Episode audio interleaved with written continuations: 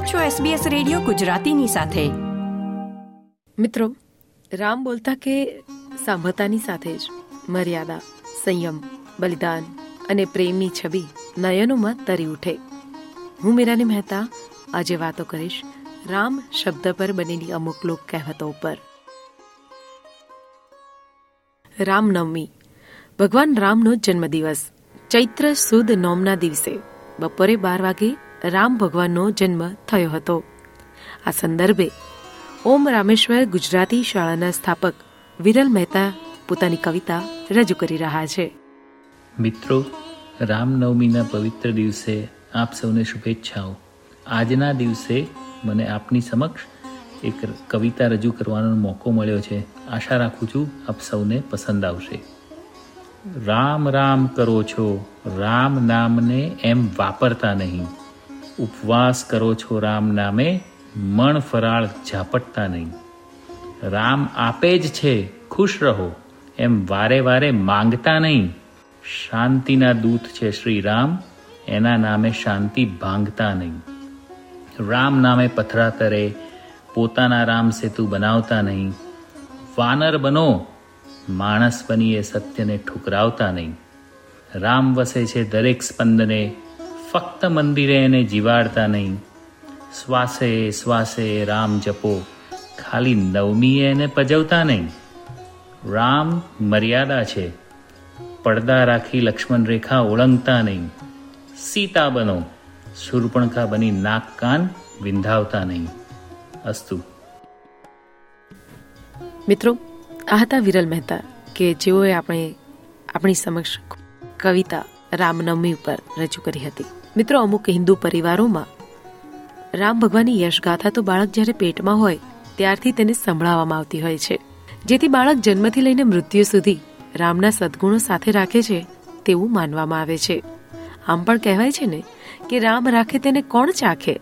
આ કહેવત કહેતાની સાથે જ મને કિસ્સો યાદ આવ્યો. મિત્રો, તમને સૌ કોઈને વર્ષ બે હજાર એકનો ભૂકંપ યાદ હશે? ઘરો, ઇમારતો, રમકડાની જેમ જમીન દોસ્ત થઈ ગઈ હતી. મલબા અને કાટમાળની નીચે દબાઈને બચું ઘણું અઘરું હતું. ત્યારે એક સમાચાર પત્રમાં મુખ્ય સમાચારોમાં લખાયેલું હતું કે રામ રાખે, તેને કોણ ચાખે? એ દિવસે આખા સમાચાર વાંચ્યા, ત્યારે ખબર પડી કે એક નવજાત બાળક કાટમાળની નીચેથી જીવતું નીકળ્યું હતું. આમ પણ તાજો કિસ્સો તરકીના ભૂકંપનો પણ છે ને મિત્રો? એટલે જ તો કહેવાય છે ને. રામને નામે પથ્થર પણ તરે. જી હા.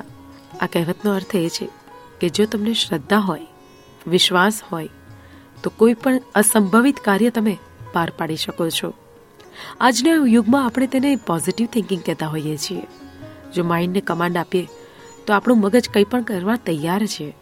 મિત્રો, આવી જ રીતે તમે કોઈ મુશ્કેલીમાં મુકાઈ ગયા હોય અને કોઈ તમને તેમાંથી ઉગારવાનો રામબાણ ઇલાજ આપે, તો?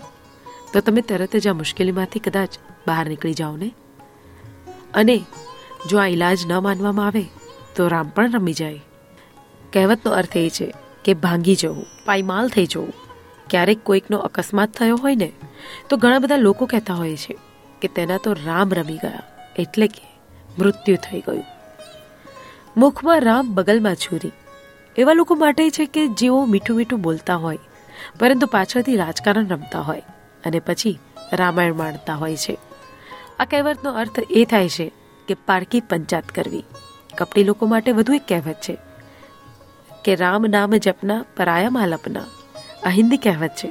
પરંતુ જ્યારે આજે કહેવતોની વાતો જ થઈ રહી છે, ત્યારે આ કહેવતનો અર્થ થાય છે કે રામનું નામ લેવાનું, સારું સારું બોલવાનું અને બીજાનું કામ હોય તે પોતાના નામે ચડાવવું. અથવા તો બીજાની વસ્તુ પોતાની કરી લેવી. આવું કરતાં કરતાં રામ રામીનો મેળો પૂરો થઈ જાય છે. એટલે કે દેહ અને દેહીનો સંબંધ પૂરો થઈ જાય છે. મિત્રો, રામ રાજ્ય ત્યાં પ્રજા સુખી. આ કહેવત તો હું નાની હતી ને ત્યારથી સાંભળતી આવી છું.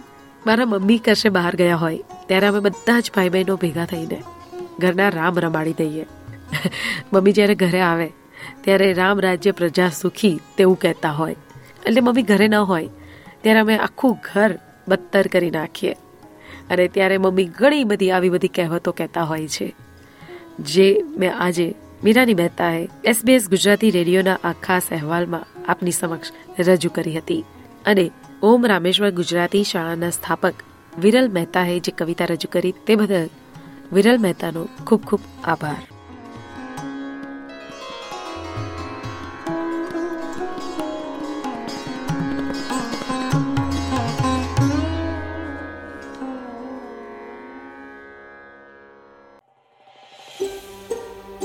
આ પ્રકારની વધુ માહિતી મેળવવા માંગો છો?